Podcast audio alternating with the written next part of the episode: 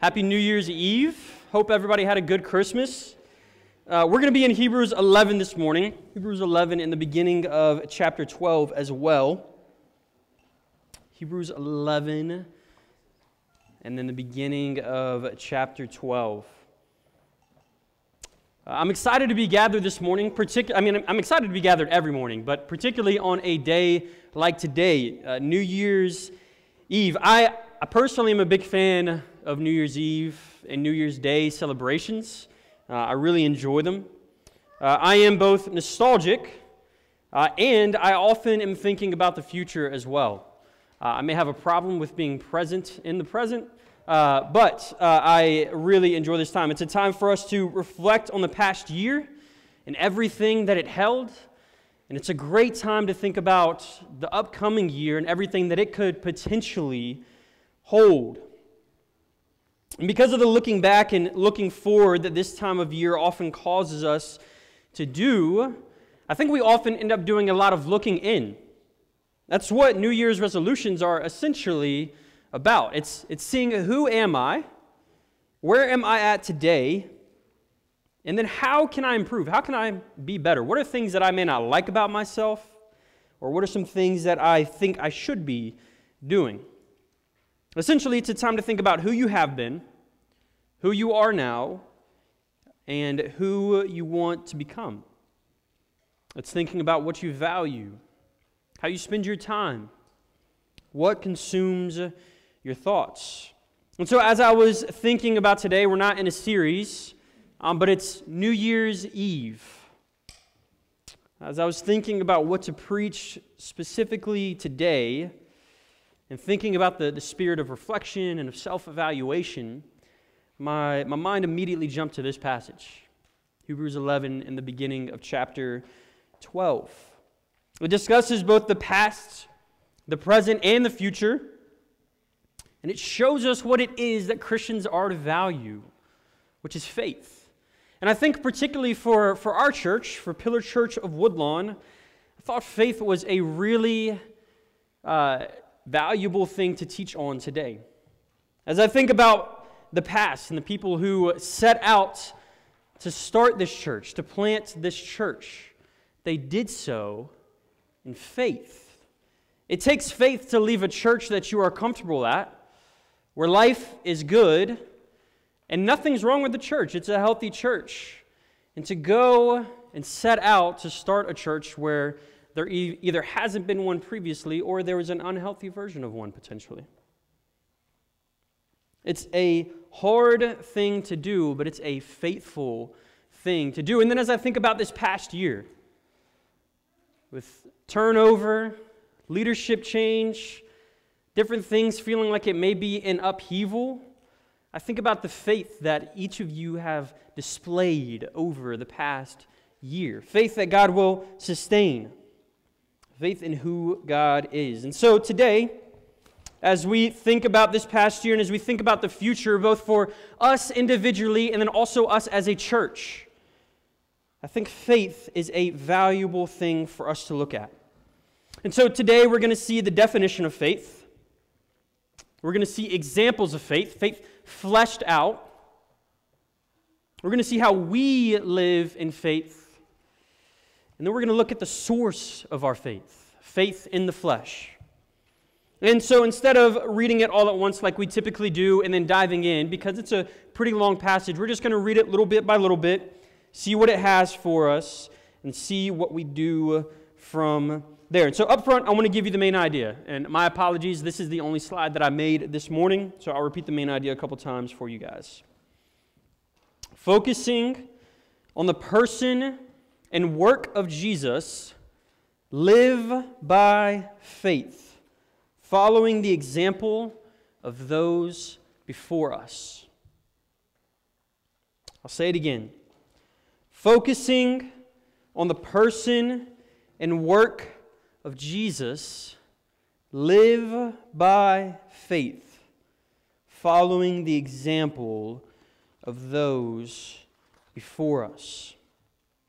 And so, first, we're going to see faith defined. We're going to see what the definition of faith is. I mean, faith itself is a pretty simple word. It's only got five letters in it, but it carries a lot of weight.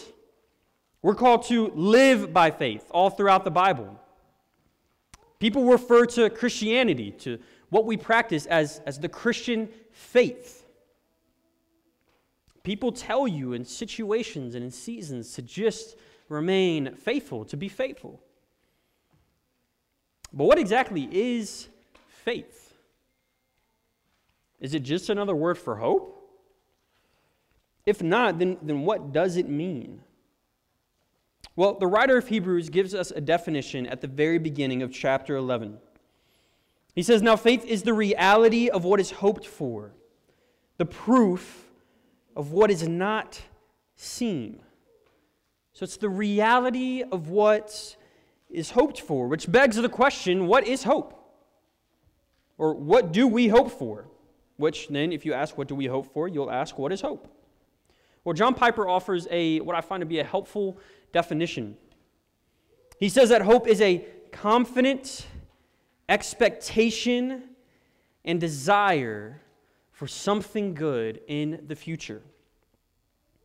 Hope is a confident expectation and desire for something good in the future. What does this look like? Well, if, if, if I were to buy a lottery ticket, I would hope to win, but I would not be confident that I'd win. There's nothing from the past, from any of my past experiences that I've either experienced myself or seen others experience, that gives me any sort of confidence that I will win. In fact, everything from the past gives me confidence that I will not win. But when I go to stand on this stage, so that's, that's no confidence, but when I go to stand on this stage, I have a confident hope that it's not going to break apart on me.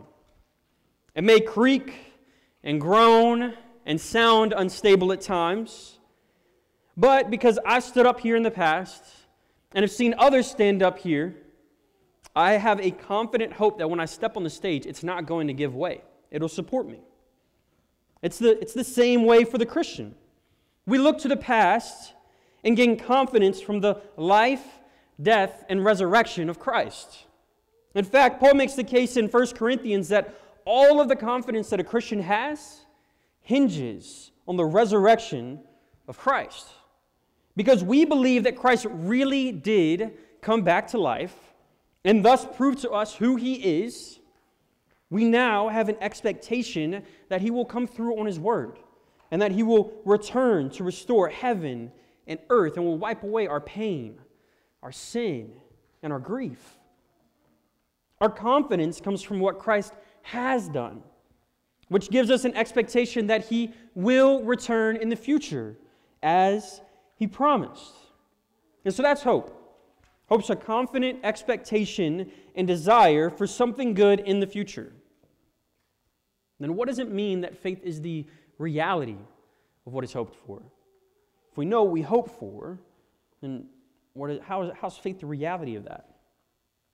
Well, the writer of Hebrews is actually saying something similar to what, what James said when he writes that faith without works is dead. You see, we, we believe, we look to the past, we believe, and therefore we hope, and therefore we live, actively live in light of that hope, which is faith. Faith is living a life characterized by the hope that we have that Christ is with us and will one day return for us. I'll say that again. Faith is living a life characterized by the hope that we have that Christ is with us and that he will one day return for us. You see, hope, in a sense, is an abstract concept when we leave it at just hope. However, when we begin to live a life that reflects the fact that we believe in the resurrection of Christ and that we hope for his return, that hope begins to, to be seen, to enter into our reality. Faith shows that we really do hope in Christ. And not just, in, not just that we say that we hope in Christ. There is no such thing as abstract faith. Instead, faith is the fleshing out of a life that has been changed by Jesus. That's why it's considered a proof of what is not seen, as it says in the first verse. If someone tells me that they've begun taking a weight loss drug, I can or cannot choose to believe them. If I don't see any evidence, I can choose to believe them or not. I can't see the pills. I can't see it working inside their body, so there's no way for me to know if they're telling the truth or not. But if I begin to see remarkable, rapid results take place as they begin to lose weight quickly, I'm going to believe them because I'm seeing proof that backs up their claim. It's the same way with faith. Faith gives a, a body to hope, it is a seen result of an unseen and inner change. It's a seen result of an unseen change as we have been made new or into new creations in Christ.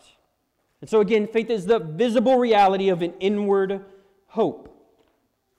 Now, thankfully, the writer of Hebrews doesn't just leave us to figure out what this looks like in our life. It doesn't leave us to figure this out in the abstract. Instead, he gives us real flesh and blood examples of people who had faith and whose hope changed the way that they lived. Now, we're going to read through all of chapter 11, but I do want to say there is a lot in here that I cannot dive into. I just do not have the time to this morning. I would encourage you guys to go and read it at a separate time. Uh, but I do want us to be able to take the time to read through these real life examples and see what actionable faith looked like for them. And so we're going to read through the list and then observe a few things about the people within the list. So, Hebrews 11, starting in verse 2 through the end. I'll try not to read too quickly. I'm going to start again in verse 1. It says, Now faith is the reality of what is hoped for, the proof of what is not seen.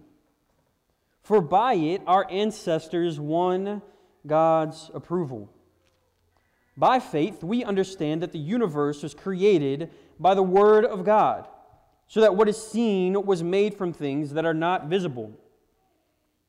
By faith, Abel offered to God a better sacrifice than Cain did. By faith, he was approved as a righteous man because God approved his gifts, and even though he is dead, he still speaks through his faith. By faith, Enoch was taken away, and so he did not experience death. He was not to be found because God took him away. For before he was taken away, he was approved as one who pleased God. Now, without faith, it is impossible to please God, since the one who draws near to him must believe that he exists and that he rewards those who seek him. By faith, Noah, after he was warned about what was not yet seen and motivated by godly fear, built an ark to deliver his family. By faith, he condemned the world and became an heir of the righteousness that comes by faith. By faith, Abraham, when he was called, obeyed and set out for a place that he was going to receive as an inheritance. He went out, even though he did not know where he was going. By faith, he stayed as a foreigner in the land of promise, living in tents, as did Isaac and Jacob, co heirs of the same promise. For he was looking forward to the city that has foundations, whose architect and builder is God.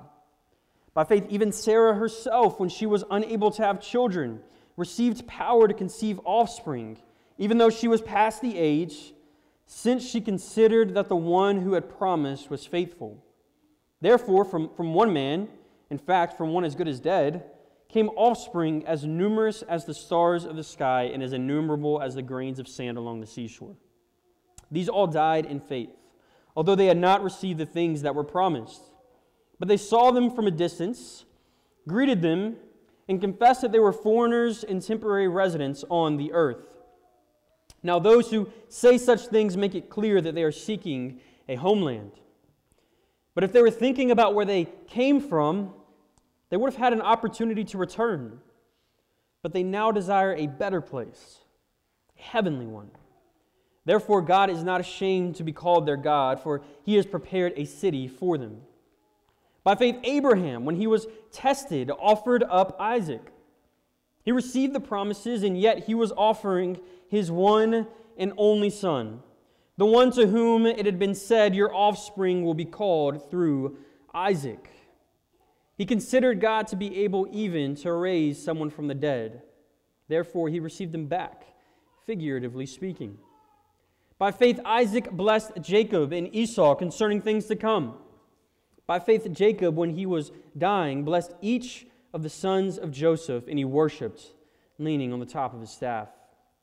By faith, Joseph, as he was nearing the end of his life, mentioned the exodus of the Israelites and gave instructions concerning his bones. By faith, Moses, after he was born, was hidden by his parents for three months because they saw that the child was beautiful and they didn't fear the king's edict. By faith, Moses, when he had grown up, refused to be called the son of Pharaoh's daughter and chose to suffer the people of God rather than to enjoy the fleeting pleasures of sin. For he considered reproach for the sake of Christ to be greater wealth than the treasures of Egypt, since he was looking ahead to the reward. By faith, he left Egypt behind, not being afraid of the king's anger. For Moses persevered as one who sees him who is invisible. By faith, he instituted the Passover and the sprinkling of the blood, so that the destroyer of the firstborn might not touch the Israelites. By faith, they crossed the Red Sea as though they were on dry land. When the Egyptians attempted to do this, they were drowned. By faith, the walls of Jericho fell down after being marched around by the Israelites for seven days. By faith, Rahab the prostitute welcomed the spies in peace and didn't perish with those who disobeyed. And what more can I say? Time is too short for me to tell about Gideon, Barak, Samson, Jephthah, David, Samuel, and the prophets who by faith conquered kingdoms, administered justice, obtained promises, shut the mouths of lions, quenched the raging of fire, escaped the edge of the sword, gained strength in weakness, became mighty in battle, and put foreign armies to flight. Women received their dead, raised to life again. Other people were tortured, not accepting release, so that they might gain a better resurrection. Others experienced mockings and scourging, as well as bonds and imprisonment. They were stoned. They were sawed in two. They died by the sword. They wandered about in sheepskins and goatskins, destitute, afflicted, and mistreated. The world was not worthy of them. They wandered in deserts and on mountains hiding in caves and holes in the ground. All these were approved through their faith, but they did not receive what was promised, since God had provided something better for us, so that they would not be made perfect without us. So, that is a long list. A long list. I think it was worth our time to read through, and I want to take a few minutes just to take uh, observe a couple of things about the people within this list, about the list as a whole. First, I want us to see that, that faith takes many forms. Faith takes many forms. For Abel, it meant giving up something, giving up his very best. For Noah, it meant acquiring something, that is, wood, so that he could build an ark. Enoch was taken up by God, he escaped death, while Moses was left to suffer with the people of Israel. Abraham at one time was called to go with no named destination, but at other times, faith meant that he needed to stay for an unnamed amount of time. Israel was called, down, was called to tear down the walls of Jericho, and Rahab was called to be a refuge, a safe place. Sarah was given a child. Abraham was called to give that child up. You see, we can, we can fall into the trap of thinking that faith must look the same for everybody. We think that there is one mold that everyone must squeeze into, and if you're not doing what I think you should be doing, then you're not being faithful. But we can see from this list, faith takes many forms. This is not meant to provide an excuse to us to not be faithful. Uh, it's not supposed to be a cop out, but it is a call to us to examine our own lives and to see what faithfulness looks like now, in this time, in this season of life. And that also means that we need to be gracious with one another, not holding others to a standard that God is not holding them to. The call is to see how the Lord is calling me to be faithful right now in this time and space, and then to be faithful in that way.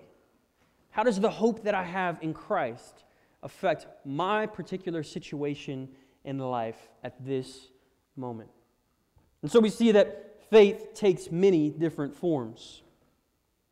Number two, we see that all of the people on this list were incredibly flawed, deeply messed up.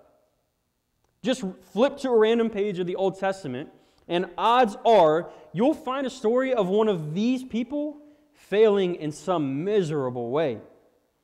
Abraham gave his wife over to a king to have his way with her so that he could be spared of his own life. He also took up a concubine because he trusted his own methods over God's. Moses murdered someone. Noah got drunk. Isaac didn't do as God said when it came to blessing his sons.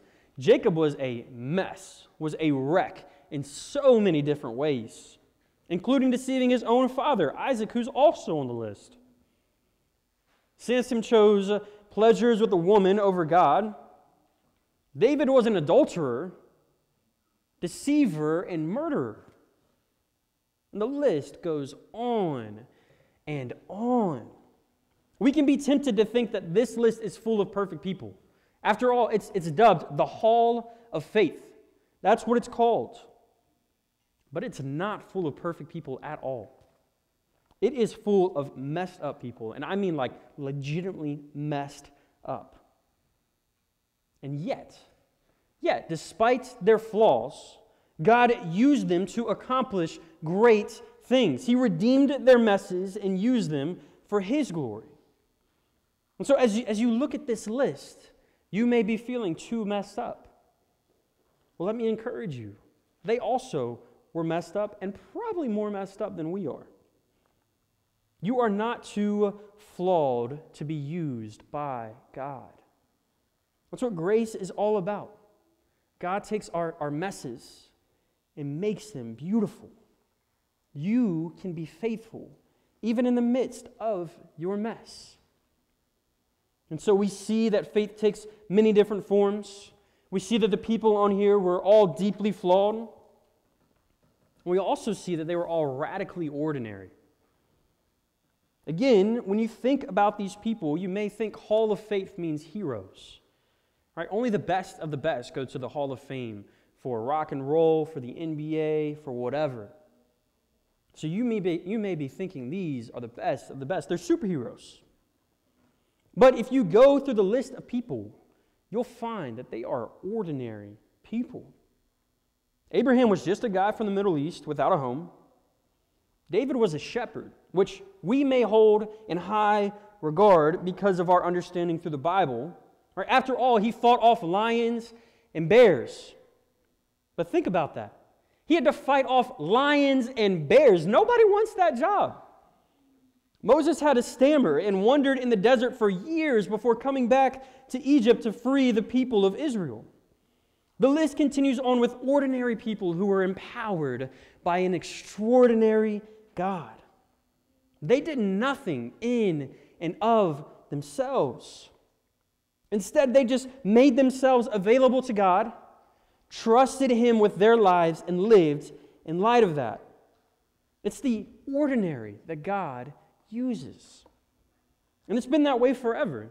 In fact, Justo Gonzalez, a Christian historian, notes that the gospel first exploded, spread throughout the world, not on the backs of the apostles, but on the backs of everyday tradesmen, travelers, and merchants who became Christians And then as they travel, just continue to share the message of Jesus. God can use you. This list is not just for us to drop our jaw at, though that is an appropriate response. It's also made to be a mirror and to remind us that we too can be used by an extraordinary God. You are not too low, too ordinary to make a radical impact on the kingdom of God as He empowers you to do so. And so we see as faith was fleshed out, as we see real life examples of faith, we see that faith takes many forms. We see that the people were deeply flawed and that they were radically ordinary. And now, after giving us this incredible list of examples, these people who had real faith lived out their faith. The writer gives us an imperative. He tells us to do something. Now, before you look, what would you expect the writer to tell you to do? Personally, I would expect him to say, Go and, and do that. Go and do this. Live a faithful life. Do great things for God. I would think that he would call us to go on the offensive or to, to do something that we aren't doing right now. But he doesn't. Instead, his first words after the hall of faith, these incredible examples, are these. He says, Therefore, since we also have such a large cloud of witnesses surrounding us, these people are here cheering us on, let us lay aside every hindrance and the sin that so easily ensnares us. That's odd. Why would his first words be for us to do something that seems kind of negative? Not positive in terms of adding something on, but negative to, to get rid of. That's not what I expected. I would expect him to use the momentum of the passage and tell us to do something great. So, why lead with that? Why lead with laying aside? Well, the answer is similar to Matthew 13 where a man finds a treasure in a field and goes and sells everything that he has to buy and obtain that field because he wants the treasure. It's because when you found the best thing, you get rid of the other things, even things that are in the category of good or better, because you want the best thing. That's why in verse 16 of the previous chapter, the writer describes those in the hall of faith as desiring a better place. Most of the people on the list had it good. They could have lived a, a good life, a comfortable life. But they chose to lay that aside because they saw the best life. And they wanted that. They saw intimacy with God, a home with God, and lived a life that reflected that. And that's why the, call is to lay aside every hindrance and sin. We should get rid of the things that that keep us from the best. But notice he doesn't just say to lay aside sin. I mean, that, that would make sense, right? Like, obviously, every Christian should be fighting sin. It also tells us to lay aside every hindrance. Well, what is that? What is a hindrance? Simply, a, a hindrance is anything that could be distracting you from living a faithful life It could be anything that's distracting you from living a faithful life. Now, you could hear that and immediately think that I'm saying that you should get rid of everything that's not reading your Bible, evangelizing, praying, or going to church. Just up front, that is not what I mean at all, and that's not what's meant here. That's a, that's a pretty shallow view of the Christian life. Christians are called to enjoy God, which can be done by enjoying the world that He has placed us in in right worship to Him. He's given us friends, family, food, parties, nature, and on and on and on. And as we enjoy these things, we're reminded of God's goodness to us, and we worship God as we enjoy what He's given us. So, I'm not saying just do the four basic Christian spiritual disciplines. That is not what I'm saying. Instead, a hindrance. What is a hindrance? Well, just like faith, it looks different on every person. It looks different for every person. It can be a thing, like social media potentially, or an emotion, like pent up frustration over something in the past that is keeping you from being faithful now. In order to figure out what your hindrances are, I'm not going to spend time trying to tell you them because, again, it looks different for every person. Instead, I think you should ask the following questions What consumes most of my time and thoughts? Do these things rightfully deserve that place in my life? And then what am I missing out on by prioritizing these things? So, again, what consumes most of my time and thoughts? Do these things rightfully deserve that place in my life? And what am I missing out on by prioritizing these things? I would encourage you also to take the time to have those close to you answer the questions for you. You may honestly be doing great. That's wonderful. That's great. I just want us to, we just want to be honest with ourselves as we put down the good for what is best. And so, as we lay aside the things that could slow us down, even the good things, the better things, so that we can obtain the best thing, we then take on the offensive. We are called to run with endurance the race that lies before us. Now, notice there are two words in there that are not super popular, and that is run and endurance. The writer of Hebrews isn't trying to, to butter us up. He knows that the Christian life is a hard life. And It's a long one as well.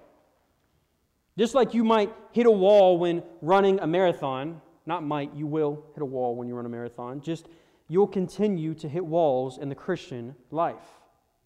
I mean, just look at the example of people that was listed in chapter 11. They faced obstacle after obstacle and endured suffering caused by others and themselves. They were often left to wait on God and didn't know what was happening next. We may see how they overcame, but in the moment, they probably did not think that they were overcoming. But because they wanted the best thing, because they desired a better place, because they looked ahead to what was in the future.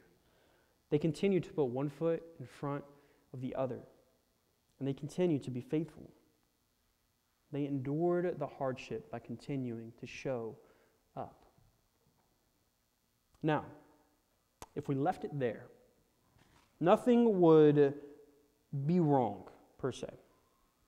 You'd leave here today hopefully feeling the desire to live a faithful life. Maybe you'd leave doing some self examination to see how you could continue to be faithful. But then, as you began to think about the trajectory of life and how long life hopefully is, you'd probably feel overwhelmed. It might feel like a big weight on your shoulders. You'd probably begin to, to beat yourself up because you already feel like you have so much going on. And now you're supposed to do more? And honestly, you, you'd be right to respond that way. If the writer stopped there, we'd feel like it's up to us to see good things happen in the world. And we feel like it's up to our effort to make it the distance.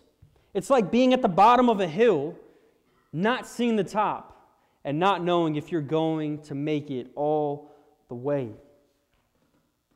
But thankfully, graciously, the writer does not stop there. He doesn't leave us there.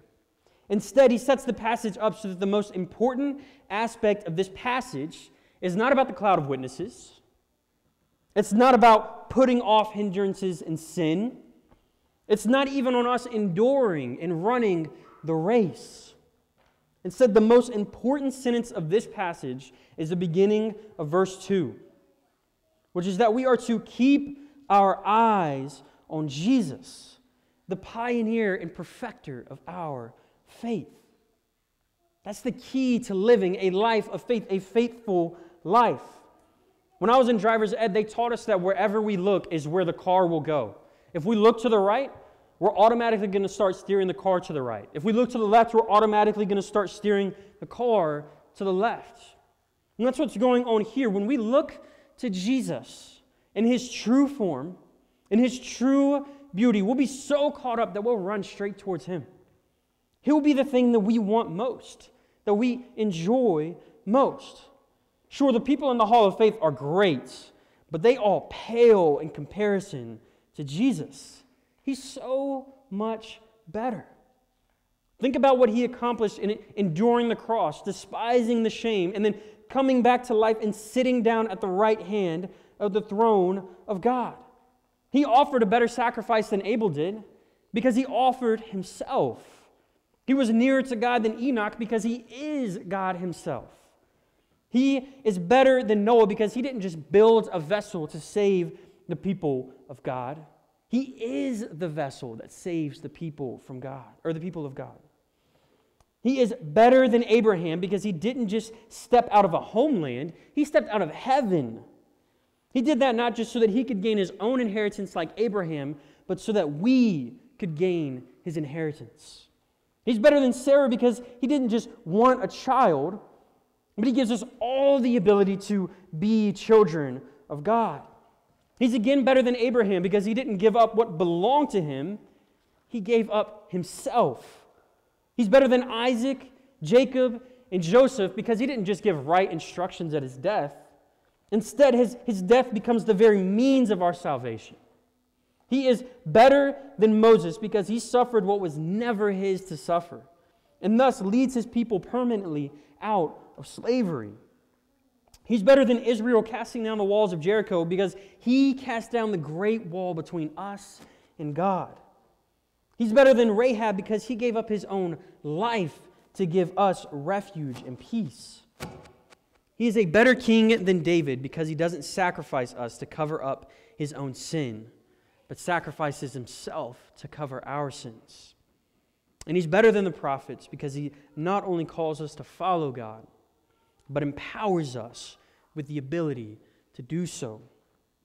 Jesus Christ is the reason for our faith the source of our faith, the one who instituted our faith, the one who lived our faith out to perfection. And He is the one who will continue to sustain our faith. If we keep our eyes on the circumstances around us, or even on our own thoughts, actions, and deeds, we will fail. But when we look to Jesus, when we fall in love with Him, when we really see and experience His love for us, and when we look to Him as the source of our faith, we will be sustained, we'll be empowered, we'll be faithful. And so, as we think about this upcoming year and who we are and what we value, the primary call isn't actually to be faithful. The primary call is to remember Jesus. It's to look at Him to see him in his beauty and his glory, and to remember his work. It's to remember that your actions are not what make you worthy. He is the one that makes you worthy. So today, the call is to find joy in Him. Remind yourself of His love for you. And as you dwell on that, as you remember that He went before us, and lived a difficult life and endured the pain and the shame that the cross held for him, there will be only one kind of life that you'll want to live, and that's the faithful life.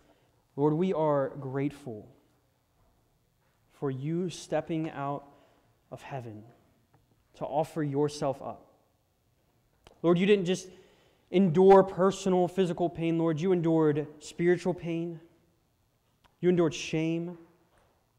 Lord, you took on what was ours to bear.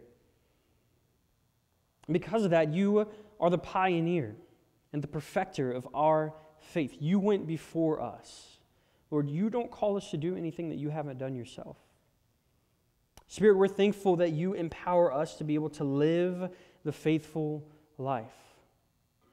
Help us to continue to cling to hope that you're with us and that Jesus, you will one day return. And then as we cling to that hope, help us to be faithful in our lives. Spirit, show us exactly what that looks like in our lives.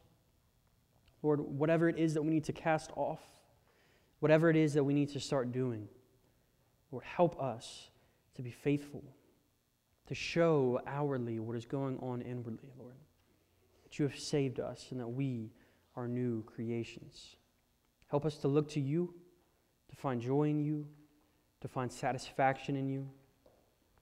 Lord, help us to follow you well. Lord, we love you. We praise you and we ask these things in your Son's name. Amen.